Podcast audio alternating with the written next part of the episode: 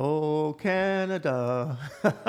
Yeah, yeah, I love it. That's that's more than enough for us. Okay, so that's our new guest, Carlito. Manny. We got another podcast going on and, here. But not only that, guess where we are? we were at Skylux Studios, And Skylux Roofing. Thank you again, Mark, for having us in your studio and Thank you so supporting much. the construction life and the industry. Give them a call. You guys need some roofing, some cladding, some everything. Well, it's not just roofing; it's flat roofing, it's Everything. shingle It's all kinds it's of stuff. siding, it's Great. downspouts. Perfect. We do have a very special guest here today. We have Matthew Janeko from MRJ Financial Solutions. so you can already guess that we're going to be talking all plumbing. no, no, we are talking numbers, numbers, numbers, Wait, numbers. wait, can I say it? Money, money, money, money, Money. money. so since we're talking numbers, I actually wanted to just talk a little bit about Canadian numbers. I, sorry to all the American listeners, but I, I just want to let everybody know that basically you got a lot of Canadians here that are retiring not mortgage free, and they're carrying debt to about eleven thousand two hundred dollars on average each person. Wow. So you're retiring, don't have a job, and you got that right. So you just people are not setting up right. So they're not saving. Some percentage of the market is saving one hundred and eighty-four thousand for the retirement, and that, that's nineteen percent of it. But thirty percent of it is saving less than fifty thousand dollars. Wow. Yeah, that's that's a, that's not too That's much. That's scary, right? So That's we're talking really scary. It's it's it's tremendously scary, right? So 43% of women at age 55, but they still don't have a retirement plan in place compared to 27% of Can I men. can I just add something? Go I was speaking to someone at the job site today, and he had said to me, unfortunately, his his grandmother passed, and he was telling me that she was in a seniors home being taken care of, and her bill costs of living there were forty six hundred dollars without buying anything extra. So you could just imagine how important it is numbers and Yeah, to save yeah. And invest properly. Yeah, that's that's inexpensive actually compared to what's out there. you Yeah. know. Oh, yeah, what's going on? I just want to share a few numbers here. So 26% are still making car payments when they retire. 7% have unpaid health expenses. 7% owe money to uh, holiday expenses and vacation expenses. 6% still uh, haven't paid off their home rentals at retirement. So these are just scary numbers. And funny enough, is this is from 2012. Wow. So I can't think that it's gotten better. I think it's gotten worse. But so Matthew, you are here to talk to us about a lot of stuff. It's over to you now, man. You take it on and just uh, speak to our listeners and tell us what we got to talk about when it comes to income tax and tax. And I guess one of the big things I want to find out from you is cash jobs. I want to because we get a lot of guys who are asking about cash jobs. Yes, yes. We think it's evil, but we want to know what level of evil is it? Well, thank you very much, uh, Manny. There, cash jobs. Everybody does it. Hey, it's a given, especially in construction industry. There, you know. But the thing is, when you do the cash jobs, you have to keep your income consistent with from from year to year. Now, if you're, let's say you made five hundred thousand one year and you made hundred thousand dollars next year, well, that's just a red red flag for uh, the taxman come and audit you, and and all your suppliers too. When you you do your cash jobs there, that's okay. Report whatever you want to, but just make sure it's consistent or within the ballpark of say, you know, rule of thumb is twenty to thirty thousand dollars within you know a few years. Because everything fluctuates from year to year. You can't have the same income from year to year, so it's guaranteed guaranteed to fluctuate. So you're saying that you you don't mind contractors doing cash jobs?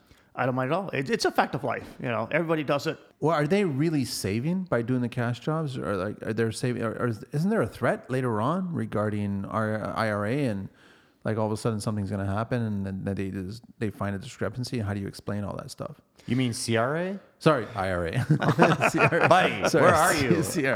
How- you just like stumped me there. I was like, IRA.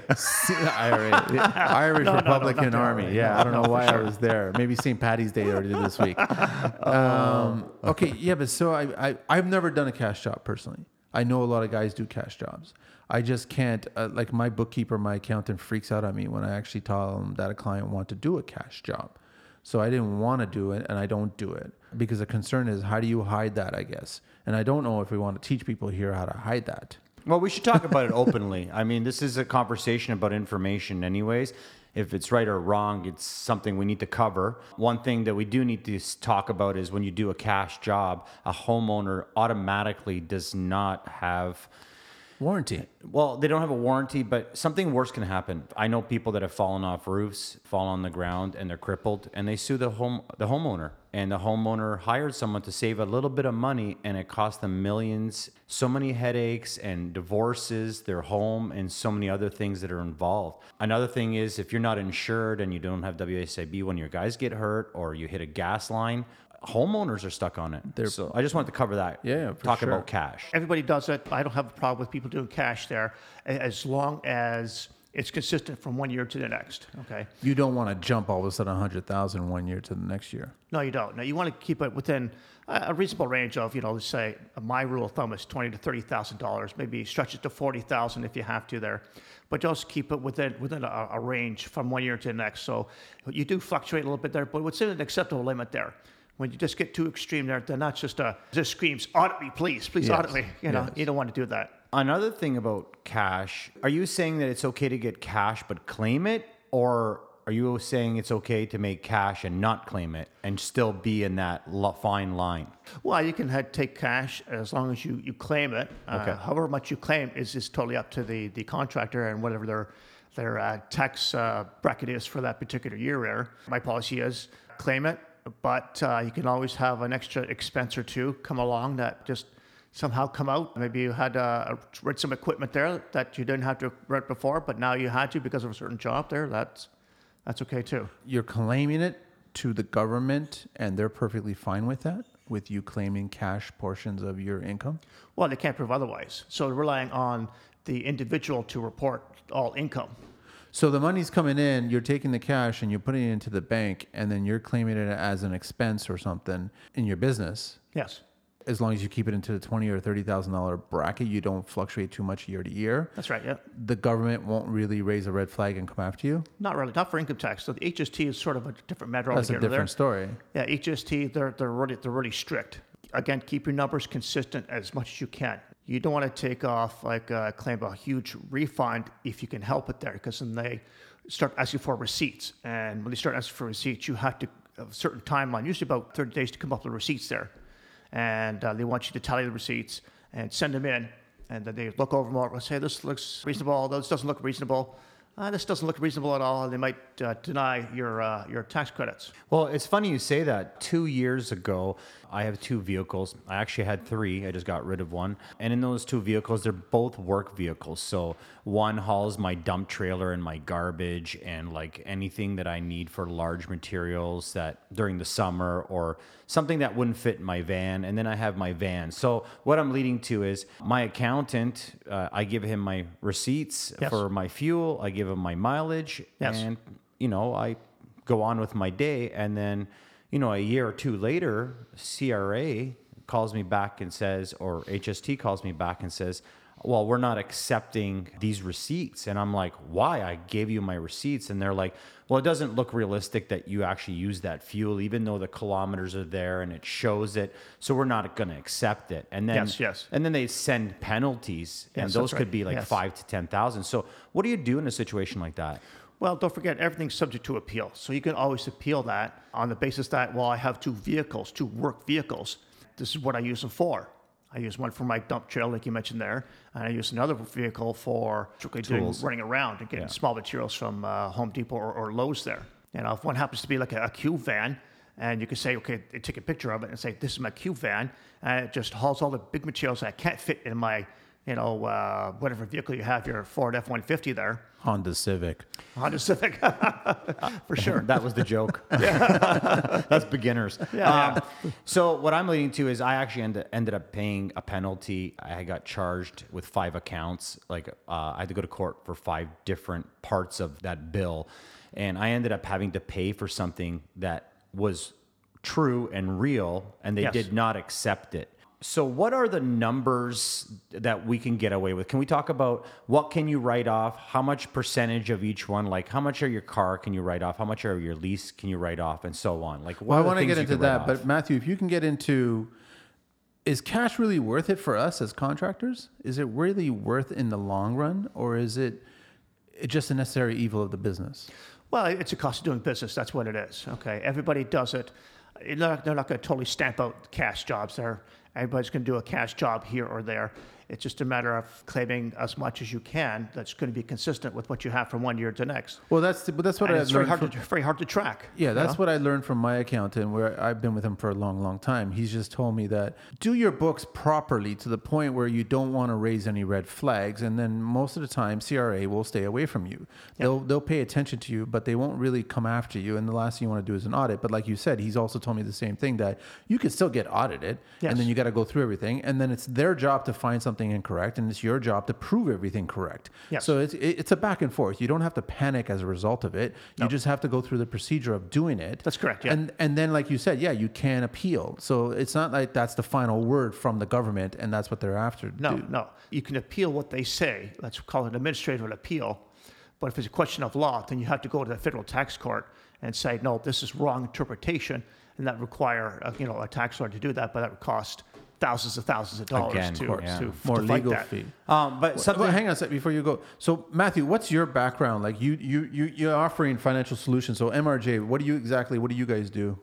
Okay, so we offer uh, bookkeeping, tax preparation, uh, QuickBooks training, uh, and everything in between there from A to Z. Perfect. All right, I just wanted to find out about that. Go ahead. and you know, getting back to what you were saying, and you know, Manny will always try to do one. Annie always does one hundred percent the the right way. Then you don't have any headaches in the long run. But even more important about not taking cash is that when you're accepting checks and you're not fumbling around with cash and checks and not claiming, you don't get into a whole bunch of lies and, and you get lost in your bills and so on. You create credit which establishes to get more credit That's so right, that yeah, you can yeah. do bigger projects Yeah, potentially get into other other jobs but it also really separates you from the guys that just do cash because the guys that do cash aren't as serious as the guys that do when you're claiming you're claiming WSIB you're claiming HST you're Yes, claiming your yeah. taxes and that's a lot harder to survive and be honest in this industry Oh, it is. It is, you know. But unfortunately, the bigger you go as far as sales go, revenue goes, the more you're going to be on the radar screen. So once you hit the radar screen for the government there, then they want to know, okay, where's your HST number? Where's your business number? Where's your WSIB number? Where's your insurance for your guys there and all the other, everything else there? So when you get to that level on the radar screen, then you have to be honest. And that's why you know, the big guys have to be really, how do you call it, they're really, really gung ho on everything, all the paperwork there because they're on the radar screen. They're being looked at every which way. And if they don't have it, oh, the, com- the government could come in and, and literally shut them down overnight, and they can't afford that. Of course. They got a multi million dollar project. They can't afford to not have someone on site that doesn't have their WSIB or the clearance certificate there. You know, someone comes in, let's say, man, you come in, do you have this, this, and this? Oh, you don't have it? Well, sorry, we can't let you on the site here because if we, do, if we let you on site here and we get audited, then we're shut down. We can't afford that. So I guess cash jobs are worth it in the beginning when you want to go on your own and get Correct, yes, started, yes. and you need to start building a clientele. That's right, yeah. You just do it smart. That's all. But then you're smart, yeah. eventually going to realize that you can't continue going that same route. You'll eventually, if you grow your business, eh, you'll have to go the proper way of you'll have you'll have no choice. You'll have no choice, you know. And when you do business with the government, there, it, it's like dating naked. Will know everything about you all up front. I love it. It's true. they're It's true. extremists i love No, it no, no. No. It's true, right? Uh, But talking at the- about cash jobs and contractors beginning and why they have to use cash at the beginning of their career in construction, the really important is when do we start claiming HST? When it, what percentage or what amount of money do we like I know that you don't have to claim HST to a certain percentage or a certain amount of money. What are those numbers and, and percentages? Yeah, so you don't claim HST until you reach thirty thousand dollars in sales. Okay. Well, so you you are get- not charging HST until you have produced. Well, you almost reached 30, right? yeah, when you reach when you reach exactly thirty thousand dollars, then that's when you have to register for an HST number. But you can register for an HST number even before that and get all your what they call input tax credits or money that you spent to uh, get that HST. For people that starting, I, I wanted to mention this because sure, it's sure. it's a loophole for beginners or yes, people starting yes. or people that have been in business for 20 years and restarting a new name and you know yeah. getting rid of a partner and so on. I guess it's really important that when you do have your HST or if you don't, you get to 30,000 automatically your client needs to call you and say, I've reached $30,000 I have not claimed HST. Where do we go from here? So where do we go from here? That's gross sales, right? That's right, gross sales. That's right. Yeah. Okay. Uh, they don't care about net because net is whatever you pay at the end of the day. When you reach thirty thousand dollars gross, then that's when you have to register for HST, and it could just be as simple as uh, going on the uh, Canada Revenue Agency website and signing up for an HST number.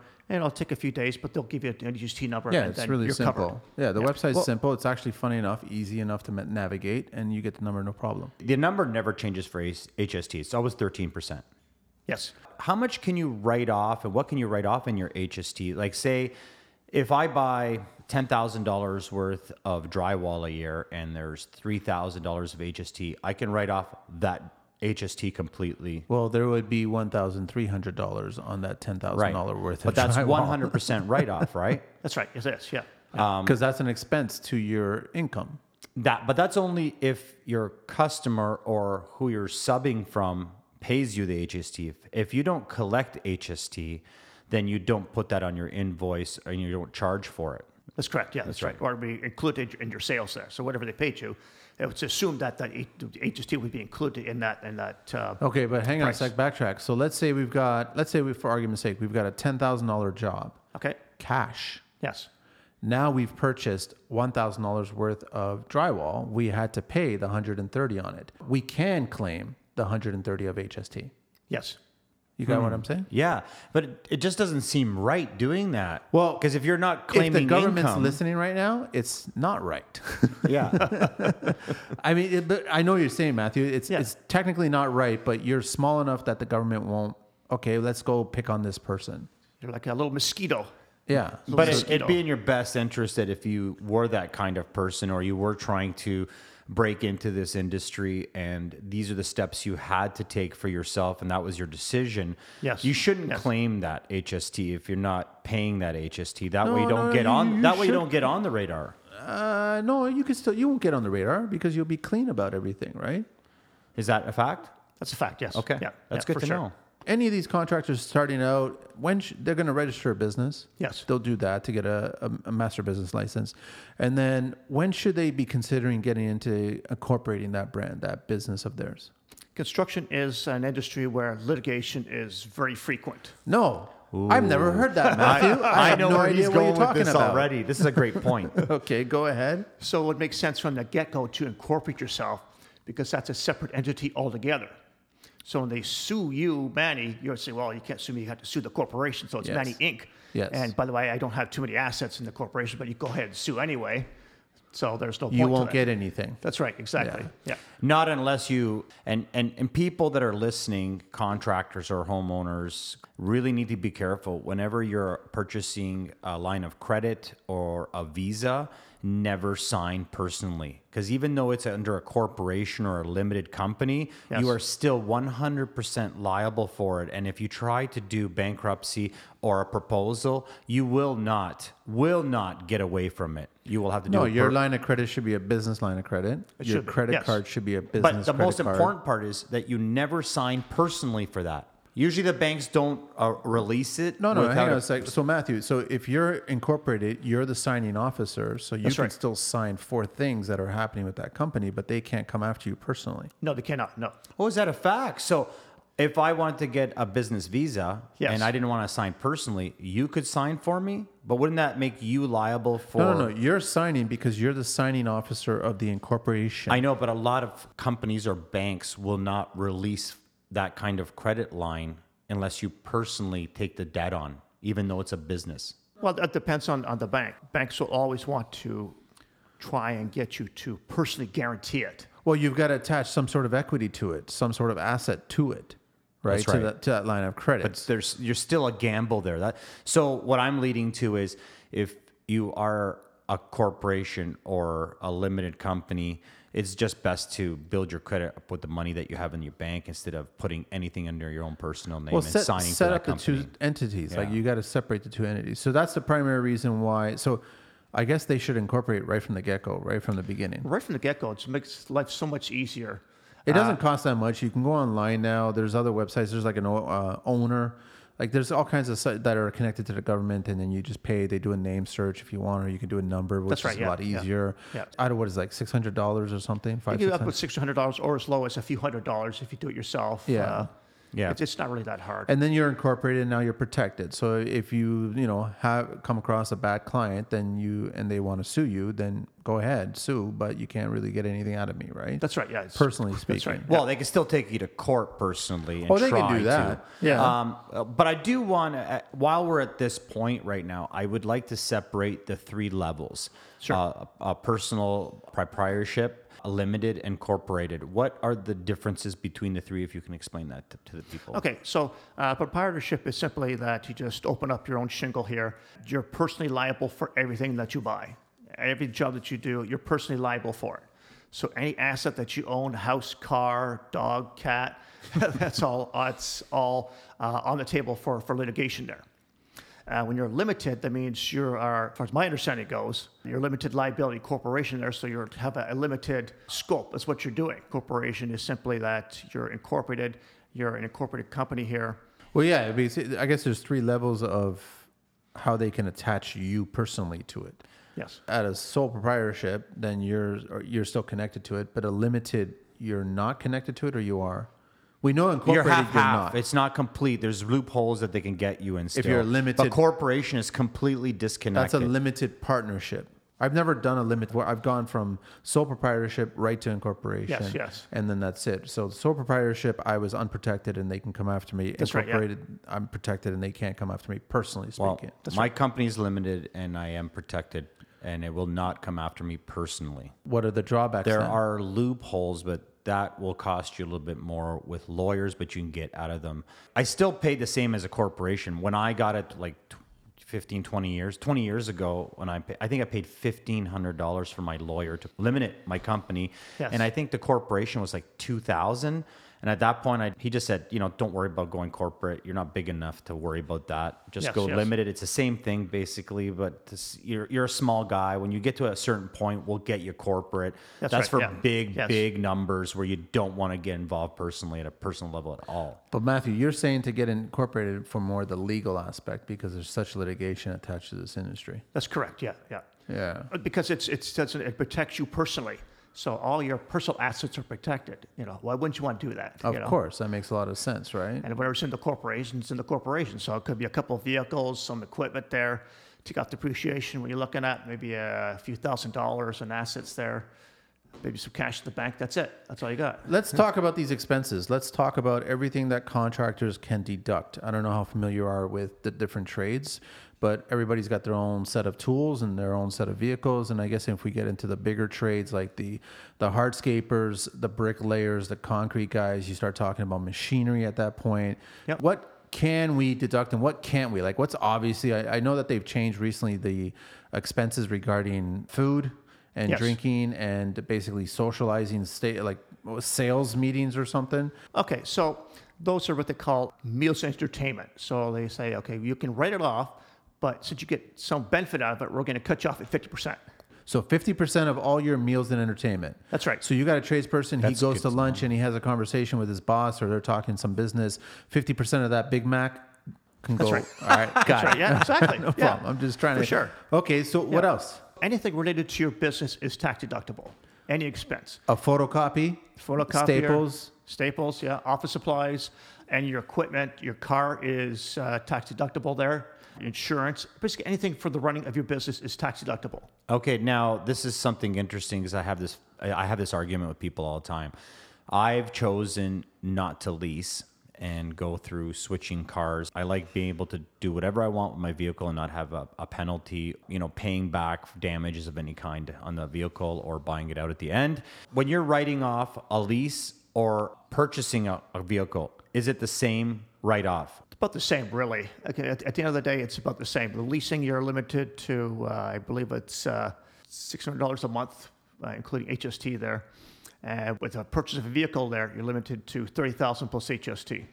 So you can have like a $90,000 vehicle, but they cut you off at 30000 plus HST. A leasing vehicle, you can only write off $600 worth of the payment on That's the right. lease. That's right, yeah. The entirety of the lease program and then with the new vehicle, if you purchase it, then you're only you're capped out at thirty thousand dollars. Correct, yes. So all these eighty thousand dollar F one fifties out there with all the leather seats and all the bells and whistles, yeah. yeah. you can't write off that whole eighty thousand dollars. No, you cannot. No, you, you can't. It's such, we, they recognize this from the get-go. Probably a few court cases too.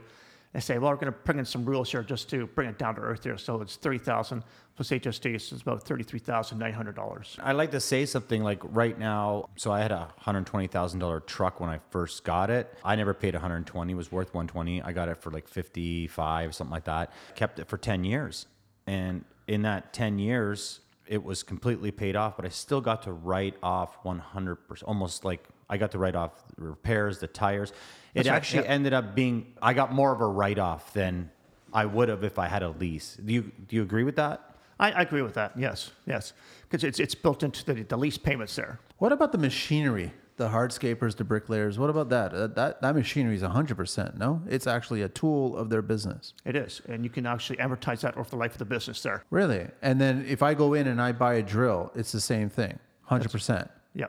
Yep. What else? Are we- I'm trying to think of what but other. you also item. you can also another thing you could do is write off depreciation, and have different rates of depreciation depreciation for different pieces of equipment. So some equipment is 15%, computer equipment is like 30% because it depreciates much faster. What about my Snickers workwear? my workwear that I've got to wear. It's a uniform, I guess, is my my. I think you can only write that off in television. Because you're being. can you? uh, No, no, can you? Like honestly, can you wa- write off your workwear? The th- the problem is that the Snickers are very expensive pants. You're talking about two hundred dollars for a pair of pants. Are they going to be fine if I submit that bill into my expense as workwear for my trade? Clothes are not tax deductible. Any Uh, of it. That's Oh. right. Yeah. Only in television. Well, in television, I also know through television you can write off your haircuts, your facials, your manicures, Wow. your pedicures. Yeah, you can. Didn't know that. Oh, I, yeah. Like I knew that from actors when I was speaking to actors back in the film days that th- they have to look a certain way. Yes, their yes. body, their face, their Yes. attire, everything. That's their product. That's Yeah. right. So when they get in front of the camera, so you know, I. So I guess if you got a contractor who gets in front of a camera, you say, "I know this loophole." Yeah. Well, honestly, I'm going to talk about it for a second. Yeah, I, go ahead. I was in television for 15 years, and while I was on TV, people couldn't believe that I was writing these things off. But I had to buy certain things to keep myself looking cleaner uh, more often. Um, you know, I couldn't come to a uh, to a TV show with like. 50 blobs of mud on me and you know Yep. t- tons of paint they, they wanted me to look you know people want to see a certain image so you have to spend money on that so they give you a loophole plus you're helping the economy right so there's a loophole in television Let me ask you this, Matthew. So we're in a digital age now. And we've got social media is really being strong on construction. Yes. And, and you found me through LinkedIn, right? Yes, so we got talking like that. So I'm on a bunch of channels. Are we fair to say that that TV loophole, if someone is an influencer on social media and they're purchasing their workwear, their uniform, or they're purchasing teacher t-shirts, company t-shirts, that could all be used for writing off? it's a good question manny That's qu- I don't know.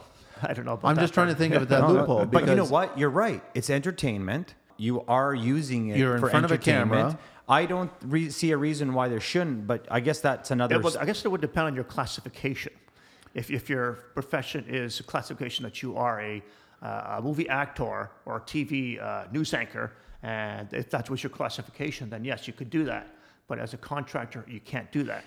You know and that, that's why that I've actually registered two companies. So I've got a production company and I've got a construction company. Yes. So I've got the two entities. So what I end up doing is I take the workwear and whatever, all that other stuff, and I put it towards the production expenses, and Yes. then I take my construction, uh, you know, tools and everything, and I put it towards my construction experience, right? Yes, yes. So that's how I divide because I know that if you start putting the two and mixing it back and forth, CRA is going to be all over you.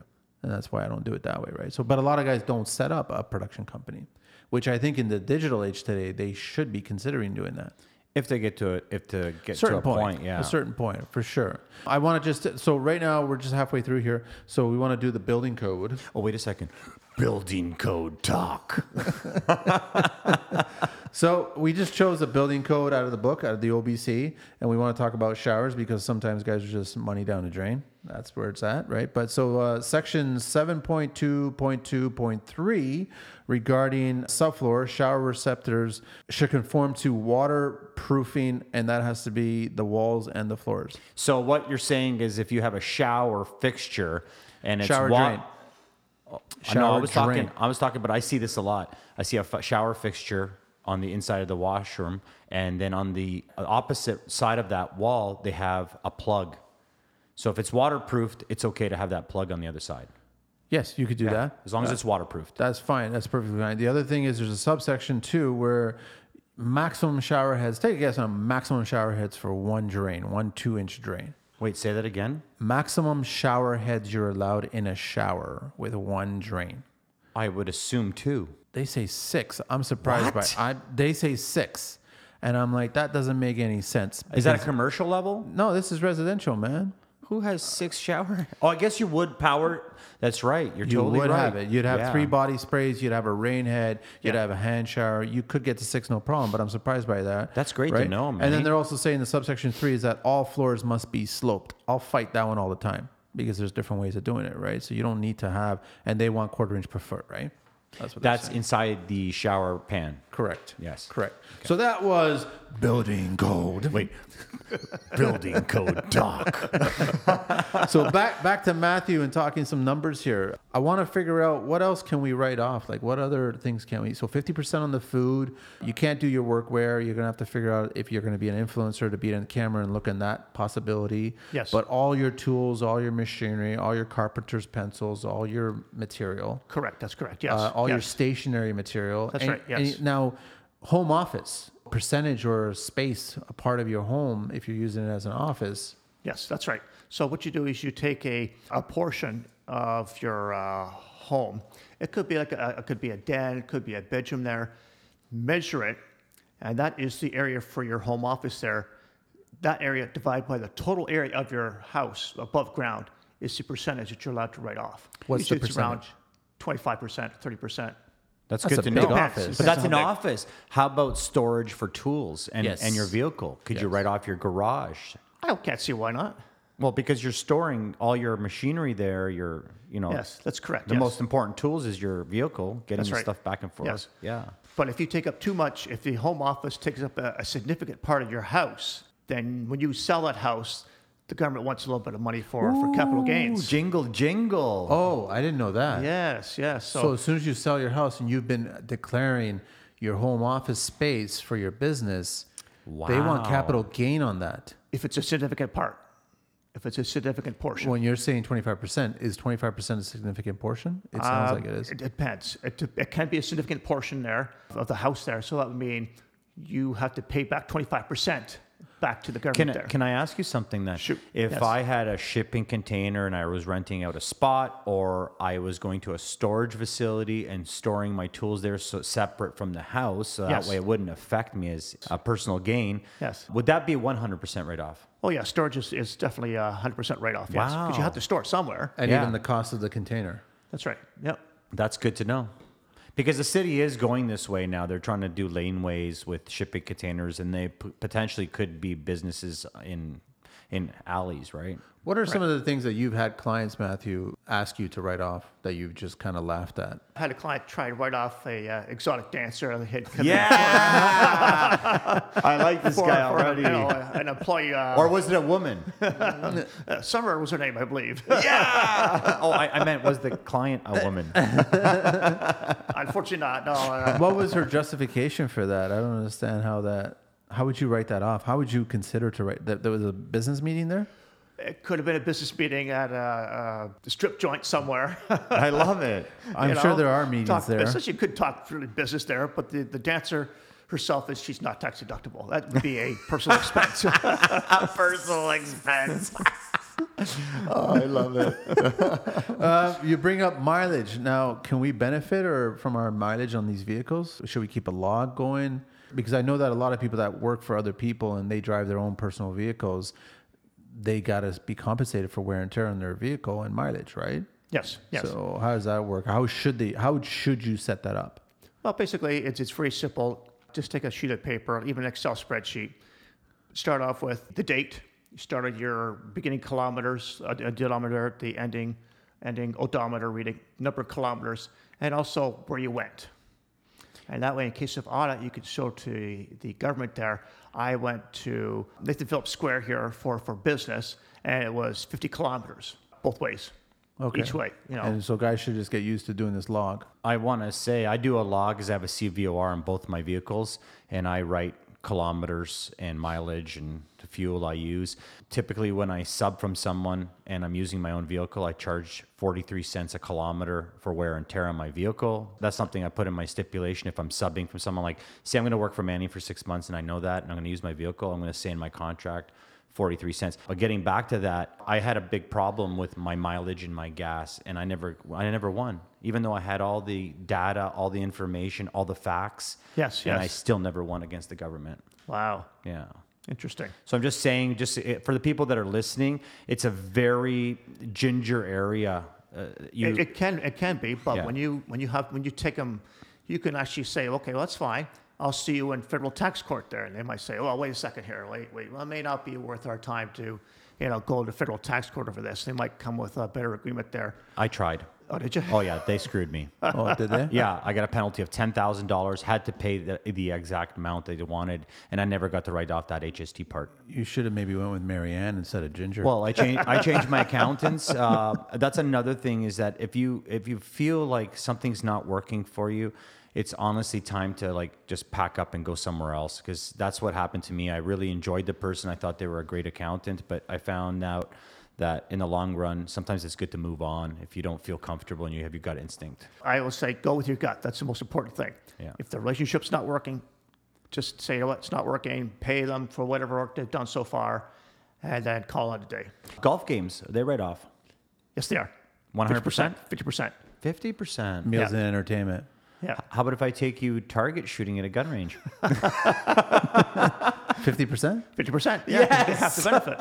Really, huh? Wow, that's if I go, fantastic. uh, what the hell am I going to go? If I so anywhere that you, as long as you discuss business, That's correct. Yes. So- just and take, just take the receipt, make a note of the receipt that this was discussed, and this just is a who couple I was. points. You know who was there, and just a couple points, and that's all they're looking for. In the event that you get audited, so then you can present this receipt going, yes, this is part of that amount of meals. Is there a cap on the amount of meals? Like, can I spend thirty thousand dollars in one year on meals and, and uh, entertainment? You can if you want. Yeah. There's sure. no cap on it. no cap. Nope. Okay, so I have something interesting. It's going to be a little wacky. Manny didn't know I was doing my private pilot's license, and so what we do is we have this we have this cheeseburger run. So a lot of guys will jump in the airplane with you know one or two guys, uh, typically two, and we'll fly to Buffalo, and you'll have this gourmet cheeseburger in Buffalo at the airport, and then fly back. Could I write that off? Well, if you could prove it was a business expense, sure. Wicked. You had a business conversation on the plane, and while you got to the burger place, you had it there as well. Exactly. Yeah. If you could somehow prove that this was a regular part of your business there, then that's okay. And when you say prove, does that mean that I should have a journal just for my business to say what dates I took who, uh, what Oh, I yeah, did? for is, sure. is that part of the ammunition I need in court? Everything helps. The more notes you have, the better off you are. Okay, To so- defend yourself. Just keep a journal of every all your actions of what's going on in your business, right? So you can't just talk about it a year later and say, no, no, I did that. That's not going. to You're not going to win that way. No, no. Be as detailed as you can. The fresher you do it, the better off you are. I have a question about, you know, one of the things we talk about, we talk about guys that uh, work for themselves, guys that work under someone else, and then guys that are in unions. Guys that work in unions have benefits and full pension plans. What can we look forward to being in business for ourselves to write off a pension or get a pension? And how do we write off benefits like dental and eyes and so on? Okay, dental and eyes is a, is a medical expense. So you- you're, uh, if you're self-employed, you can certainly write that off as well. If you have a plan, then whatever the plan covers, generally they cover about 80%. And the rest is up to you, the payor, to come up to pay the rest of it, usually about 20%. So that 20% would be go on your tax return there, that as a medical expense there. What are we looking forward to being in business for ourselves as a pension? I know that with a union you can do a pension, but I understand as being self-employed, you can't get a pension. You can get a pension if you contribute to the Canada pension, which is not much. And Canadian pension would be CPP, yes. That's correct, yes.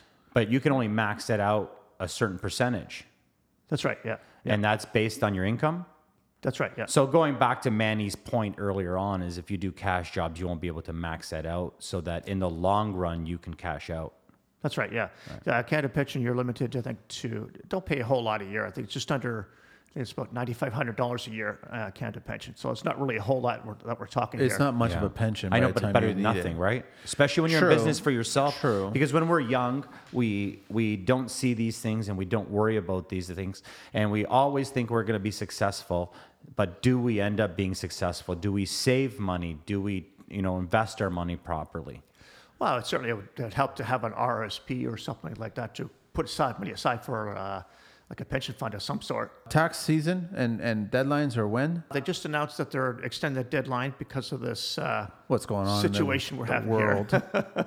June 1st, you have, everyone has to, June 1st to file. okay. Is it better to incorporate when you incorporate set up as a fiscal calendar year or just choose your own year? It doesn't matter. It doesn't really matter. Uh, some people prefer the calendar year, some people prefer June. It just depends. It just I, I I've got the calendar year. It just makes it easy. The end of the year, the end of the year. One of my friends, he's uh, very good with money. And one of the things he does is instead of paying the minimum requirement for his HST, you're, what you're supposed to do is you're supposed to keep your HST. You're supposed to put it in your bank account and not touch it. Yeah. A lot of people, Supposed to. a lot of people juggle that money. I'm one of those guys. I will juggle that money, and I'm hoping I'm going to get it from the next job to cover it and put it back in the bank. One of my friends, he doesn't touch it at all, and what he does is he pays extra into it, and he gets a better tax write-off at the end of the year. Is that a fact, or is he just blowing smoke up my ass? I I've don't never see heard of real that. benefit to it, but I think if you put extra money into that, that fund there, it, what it does, it just covers you for any extras that you may not be aware of. Okay. So that's, So that's that's all it just is. kind of like a farce then.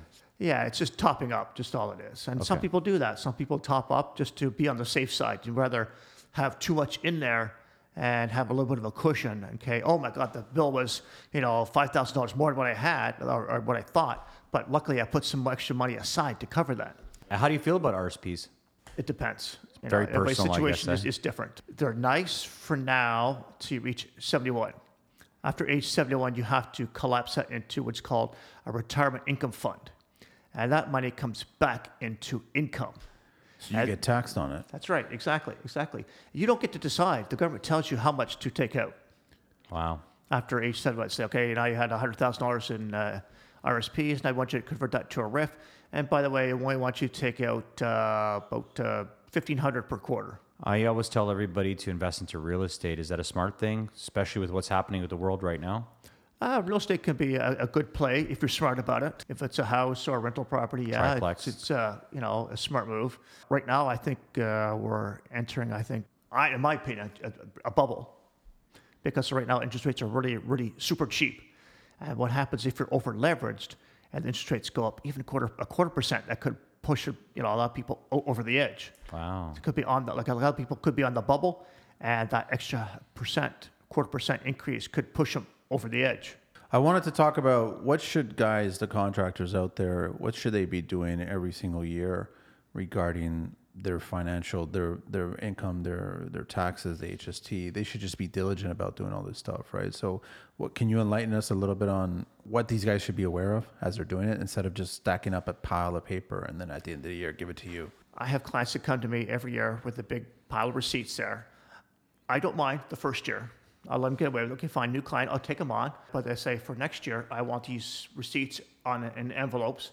I want the expenses written on the envelopes, and I want a running tally uh, at the end as well. So it's always better to do it uh, more regularly, at least say once a month, to sit down, get your books together there to see whether you're making money or losing money.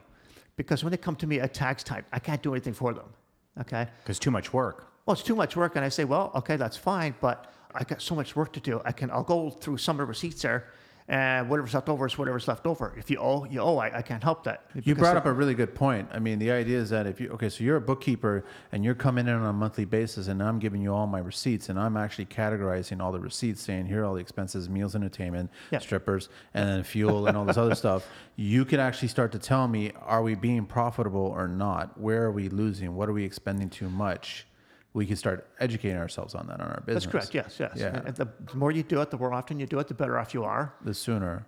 Uh, because you can keep it a close eye on things to say, oh my goodness, I spent a lot of money on that one project there. Where'd it go wrong? Oh, that's right. I had to buy extra drywall and stuff like that. So for the next project, I would have to bid a little bit higher to take into account that extra drywall that I Well, had for the next factor it in. Yeah. I mean, like right now, everybody that's paying for regular gas is loving the 1990s price that we've got going on right now. Loving it. Right? Oh, yeah, Loving it. yeah. But everybody Loving who drives a diesel vehicle, we're being really like it's harsh. Diesel is almost 30 cents higher You than know regular. what? You're right. When I bought diesel, when I first bought diesel, it was because it was cheaper than everything else, and then they just jacked it up. I, which every made no year, I've always paid attention to on a month by month. I pay attention to how much that fuel cost is, and you're right. It should be factored into your quoting, your pricing, because right, yes. and also figure out where is the job.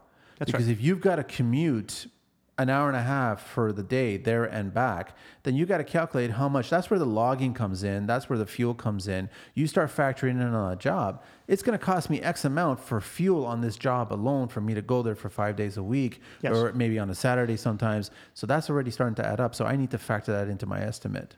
And the better question is, is it really worth taking on that project?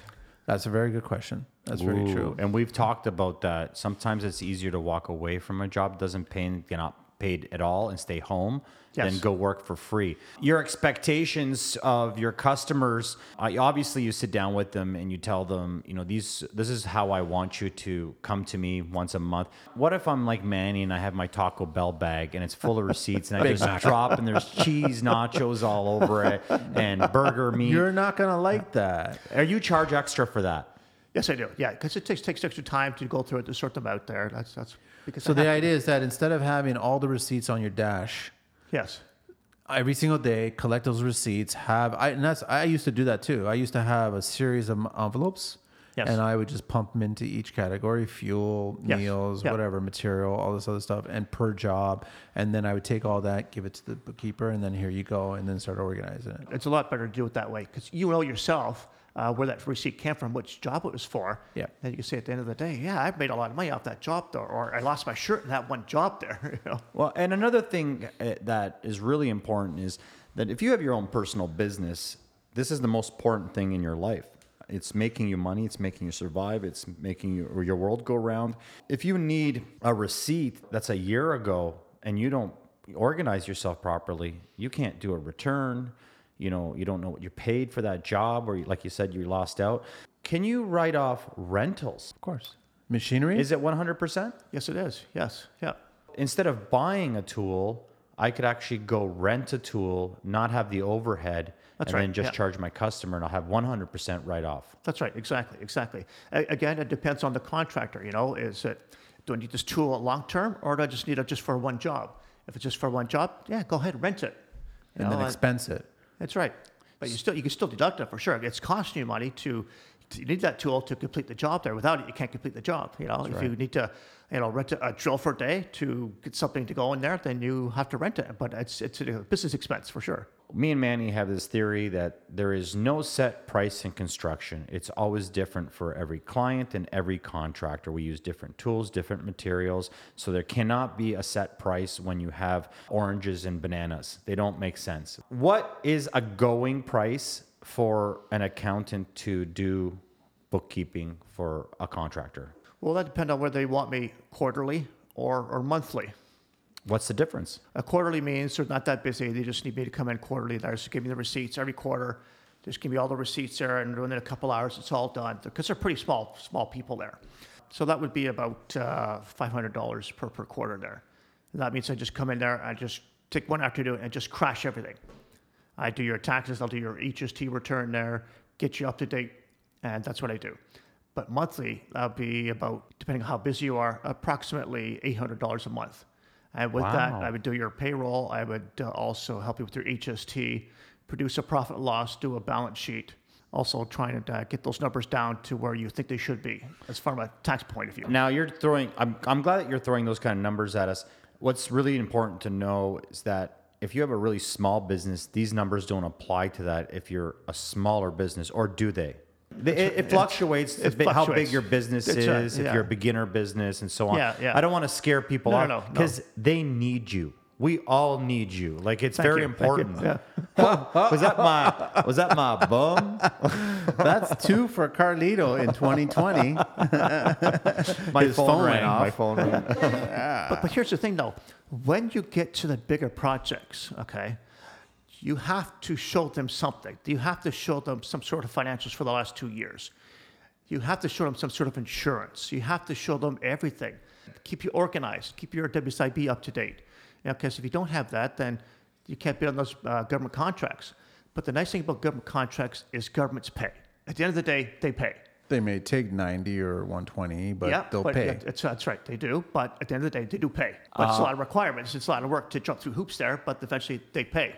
Well, I think the most important part that you're that we're trying to say here is keep up with your taxes. Don't let it go into two or three years. It's going to be nothing but No, a no, headache no. and It- hell. you- uh, I- You want to do this I right away. I don't know away. anybody who doesn't. I don't. No, I, but Manny, I, some I've done my get taxes every single year. Listen, I've been in business 30 years. I hate and it. And I will tell you, there's been few years where I was I had partners. You have they didn't want to claim at the same time I did, and we just said we'll do it tomorrow. We'll do it tomorrow. Two years, three years, and all of a sudden, you know, CRA's like, hey, we want our money. And there's a penalization now because you took so long not to pay your bills. I don't care if it's right or wrong. You're still going to pay a little bit extra now. Do you have Matthew? Do you have some insight on uh, everybody that's in construction that we know that goes on their own? They set up their business, they incorporate their brand. They're a one man shop, two man shop. They have a small, maybe group of employees. They pump a lot of investment into the business, but they try to keep their own personal taxes down. They do that for a reason, right? Because they want to just try to save as much money as possible from the CRA. Yes. But then when it comes to them wanting to purchase a house or do something else on a personal level, they're being penalized because they don't have the credibility because they've pumped everything into the business. Is there a way that these guys can balance themselves from operating a business but still keeping their personal looking good without paying a lot of personal income tax? Some lenders will look at the income of the business there that you're doing and they say, okay, well, this person, the business is making $200,000 a year, and they take a small salary of about $15,000, let's say, just to pay all the uh, income taxes, payroll taxes, and whatever else they're running for the house there. And they'll take a look at that and look at all angles. That's when you need a good mortgage broker to help you out with that, uh, that aspect there. Okay. All right. So there is a way of doing it. You just got to kind of find a balance. There is a balance there, and I would certainly talk to a mortgage broker. They know more about it than I do here. course, I A, can- mo- a mortgage broker. yeah. That's interesting. Well, they're going to look at the lenders. They're going to look at what's going on out there, and then you because that's the biggest problem that a lot of these kids are. They, you know, they're 25 or whatever, and they get into the business and they pump everything in their business. But then when it comes to their personal taxes, no, I only made six thousand dollars this year, right? So the bare minimum or something, and then That's they right, only yeah. pay the bare minimum taxes. But then when they want to go buy a house, they're having a problem. That's right. Well, you only made six thousand dollars, so we don't see how you can afford that. How can you afford a house, right? exactly. How can you carry a two thousand dollar mortgage if you're only making six grand a year? Exactly. But Yeah. you're actually making more than that. That's right. Yeah. Got it. Uh, what about freezing bank accounts? Uh, I know a lot of people, the bank accounts have been frozen. Why does this happen and how do you get out of it? The taxman will freeze your bank account over after a number of years. You haven't filed anything. You haven't paid them anything. And they say, well, this person, I had a client one time, he hasn't filed since uh, 2012, since you incorporated. Shut down one of his bank accounts. So no problem. He goes to bank number two, opens a bank account there. Then a year later, shuts down bank account number two, goes to another, another one, another one, another one. So eventually, they caught they caught his uh, his last bank account. It was a small credit union, small credit union. He had no choice but to sort of negotiate with them. Uh, he had to pay them uh, a significant amount of money to sort of release that, and he had to agree that he would file some filings every quarter with the CRA. Otherwise, that whole would go back on his bank account there. And to keep that them off your case there, keep keep your filings up to date. That's all I can say. Keep your What, filings up what to was the client's name? What, Wesley Snipes or what? What's going on here? Why, why doesn't he want to pay taxes? I don't understand. He's going Darth Vader. he's like since 2012, and he's just going from bank, bank to bank to bank to bank, and then That's the, yeah. and then the government's just following him as he's opening up banks. Pretty much, yeah, yeah, exactly, yeah. Wow, he just did not want to pay, huh? He did not want to pay. No, I trust me. I I had a year one time, and this was hard. I had a year one time. It was actually a good year. I had to actually pay over twenty five thousand in HST. Like I had to pay. That's that. it? Dude, that was a You're lot writing off to a lot of nice stuff. Wow, man. I, that, that that that check hurt, man. To write that check, I but I had to pay it. yes, Right, you yeah. have to pay this. That's how it works, right? So Unfortunately, yes.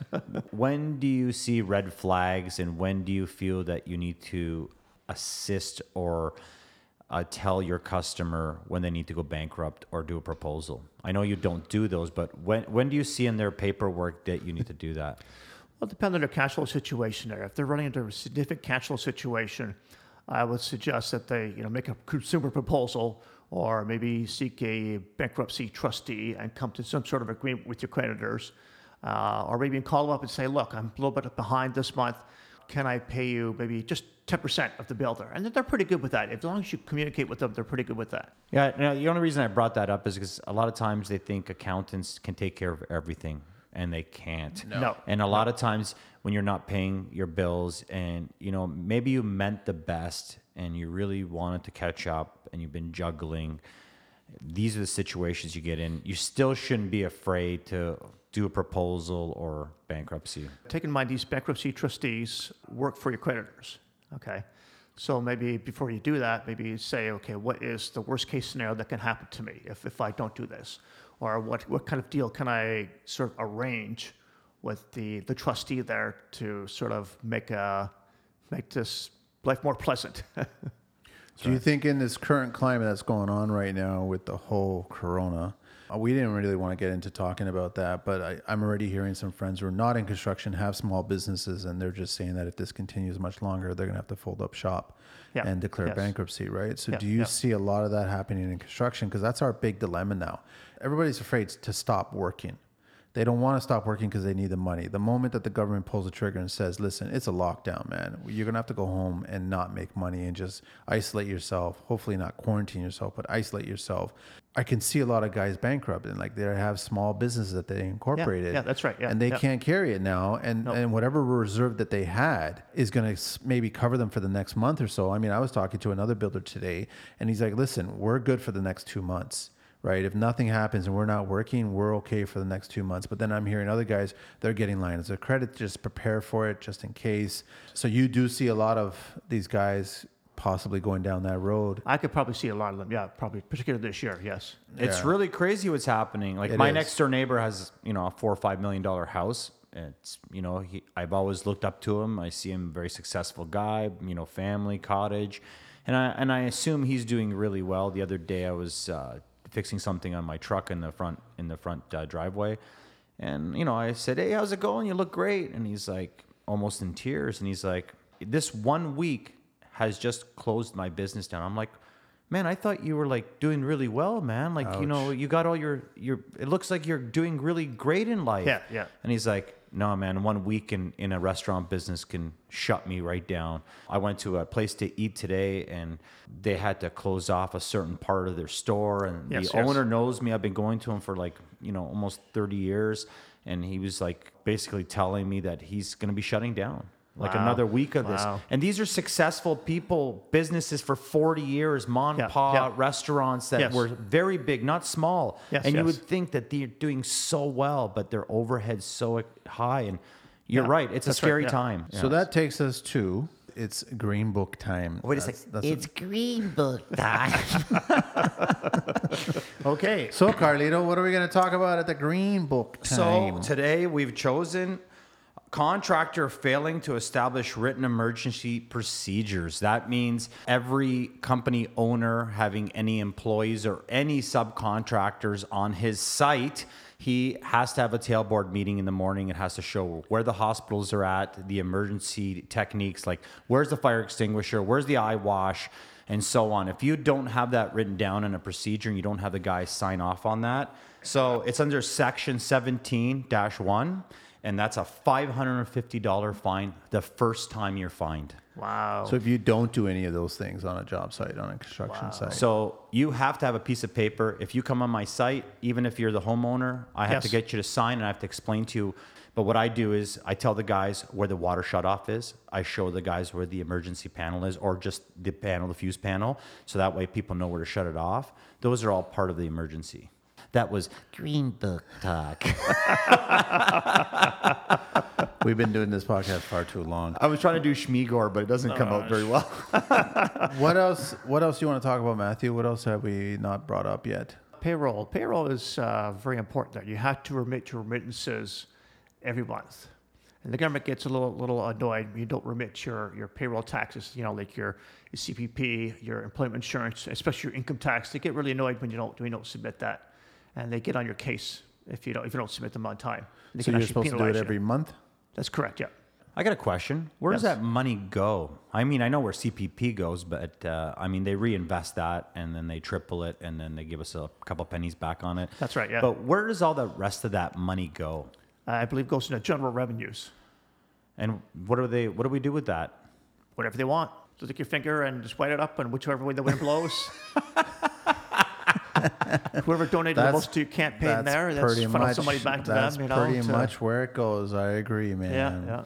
Do you think it's easy to to do your own accounting, or do you? Do you think they you should? recommend your professional opinion to always get a licensed and insured? Well, I would say get a, uh, get a certainly a bookkeeper because it'd help you keep track of all your expenses there.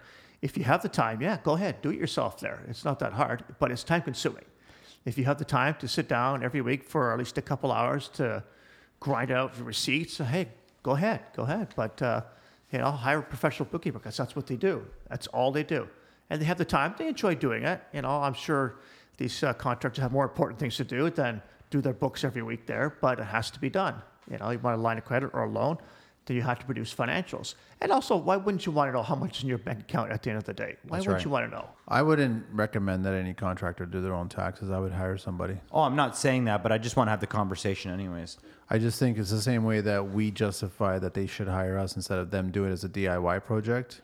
You hire a professional to do it. That's just my opinion. I'm not a tax person. I'm not a, a bookkeeper. I'm not an accountant. I don't want to be. That's not my love, right? So I know Yes, I know you guys love paper. I Yes, we do. I do not like paper, right? So I hire somebody to do that. So let's pretend that you're not an accountant. Okay. From a customer's point of view, what are the red flags for a bad accountant? What are the, some of the things that you've seen or heard from?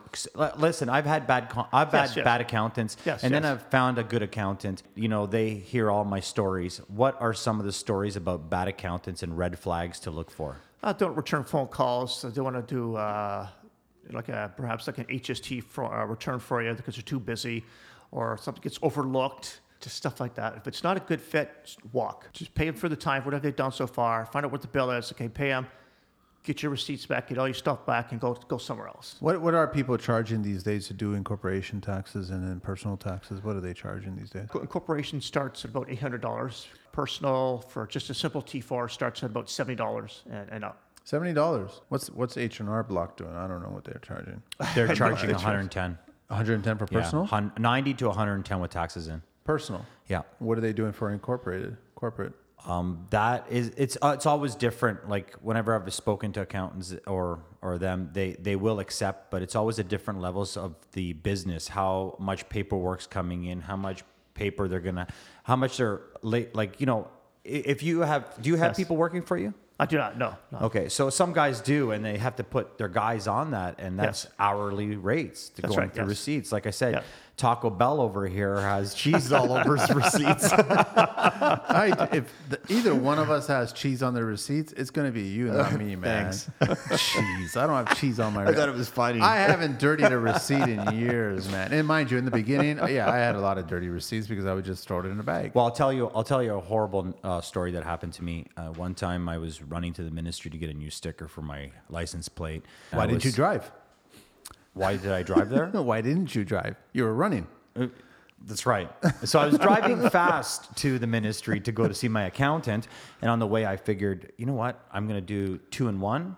I'm going to go into the ministry, get my new sticker, and I'm going to go to my accountant. Someone broke into my truck and stole sixty thousand dollars worth of receipts. Wow. And I Why got- did you have and I- sixty thousand dollars? Because I was going to the accountant. Oh, And who wants to carry their box? Like I put it in a box. My accountant always loved it in a box. I would go to like, you know, Staples or something and I'd get a box and then Banker's I'd put all my receipts in there and we had a different kind of arrangement. I was the kind of the garbage bag kind of guy. I'd say, "Here, here's my Christmas bag and uh, take yeah. care of it, buddy." Yeah, yeah, but he for sure. charged me for it. He charged me for Yeah, it. for but it was easier on me and I didn't have to worry about it, right? So someone stole all my paperwork. I checked garbage bins. I went hunting everywhere and I never found them and I had to pay top dollar on that. Wow. Yeah, horrible nightmare. sucks, man. Guys, wh- what I'm what I'm leading to is don't leave your receipts in your truck. go to Taco Bell after you drop it off. Triple G's, baby. Uh, is there anything else, Matthew, that we want to talk about? Keep up to date with your filings there, and just keep track of all your expenses there, and that's all there is. you know what? I'd like to ask do you have any file folders or anything that you uh, want your customers to give you? Like like I, said, I mean, I'm making jokes about garbage bags, but these are facts. That's right, You know, yeah, guys come in with Burger King bags full of receipts. Yes, Uh, yes. Another guy will come in like myself with a box full. it- guys actually do that. That's yeah, what's funny. yeah. I I'm not joking. What do you like? How do you like to see it? Like, what is the perfect customer that you have? Oh, the perfect customer has all the receipts all added up on the on the front of the envelopes there. So when I take a look at for the uh, taxes there, I can say the Meals Entertainment is three thousand dollars. Okay, check, got that, and then I got the rest of the expenses all nicely written out there. And it just takes me no time at all to do the taxes there. And I don't mind, you know, cutting a little bit of a break for the, the client there because it doesn't take me as quite as long. If you could change one thing about contractors that you have as clients, what would you change about them? I would say just uh, keep yourself organized. That's all there is. That's two in one. No, that's trees. no, I meant two on this podcast. That's twice your phone went off, Sorry. man. You need to silent that. I, I 100% agree with you, Matthew. It's just that, guys, everybody's great on building. They're Yes. very bad on building a business. They just do not know how to stay organized and, and keep organized. And it, it's a rhythm. It's just, it's like working out, man. The thing is that you have to do it. I tell people, I used to do it month by month. I hated it because I would spend an entire weekend. I hated that weekend at the end of the month to actually organize all my receipts. Then I switched it over to doing it once a week. That made it a lot easier. Then I switched it over to you do it. I just leave it with you and you take care of it then Yeah, at that that's right, point, yeah, right? So my accountant always tells me to, you know, he'll he'll look over my papers and as he gets to know me over a few years, he starts to kind of tell me to invest in and do things with my money. What's a typical thing you always offer a client to want to do that's a smart thing for for their their future? Put money aside for your for retirement there. That's and what, what percentage is that? It could be any any any, any percentage, whatever you can live with. You know, whether it's uh, uh, fifty dollars a month or hundred dollars a month that you can live with. You know, or live without. You know, and just take it whatever you get and just throw it into a separate bank account or give it to your financial advisor to invest in whatever it is that they want to invest in for you there. That's interesting you say it that way because I would actually, yeah, it, I would say whatever you can live without now, so That's then right. you can live with later. How much does it help you to, uh, in I wouldn't say invest, but if you wanted to uh, give it to a charity, how much does that help you in your taxes? It helps. It helps a little bit there. It depends if you're a first-time donor, then you get the super donor credit for uh, donating to the charity there. And what is that a certain percentage of your income, or how, how does that Uh, work? Over over two hundred dollars, you get uh, the super donor credit there, and I'm not sure how much that is this year there, but you get a, a special amount if you're a first-time donor incentive for for donating. That's fantastic. Thank you very much, Matthew. We really appreciate you coming in and uh, speaking to us and enlightening us on cash, income tax, HST, incorporation, sole proprietorship, all that stuff, because this is all stuff that all these young guys, and we went through it. Yes. 30 are years. still going through it. Yeah. Uh, we have to go through it. So this is uh, so basically what we're saying is start as illegitimate as you want, then become as legal as you want eventually down the road. And I That's can tell that hurts Manny. Manny hates cash jobs. because I started. I never. I've never done a cash job. Well, li- listen, cash jobs hurt contractors that work really hard. Yeah, so- um, it's harder to sell a it's harder to sell a project to a homeowner with 13% WSIB, 13% HST with insurance and overhead. I need than that it is, HST to come in. hey, I'll come give you a $12,000 cash job. No. No. okay, perfect. Thank you very much, Matthew. We got to get out of oh, here. Oh yeah. All right. Thanks very much, Matthew. We really appreciate it. Sharing this information with our listeners. Thank you, gentlemen. And tune into the next podcast when we have it. That's a 416 baby. Yeah, construction life. TO baby.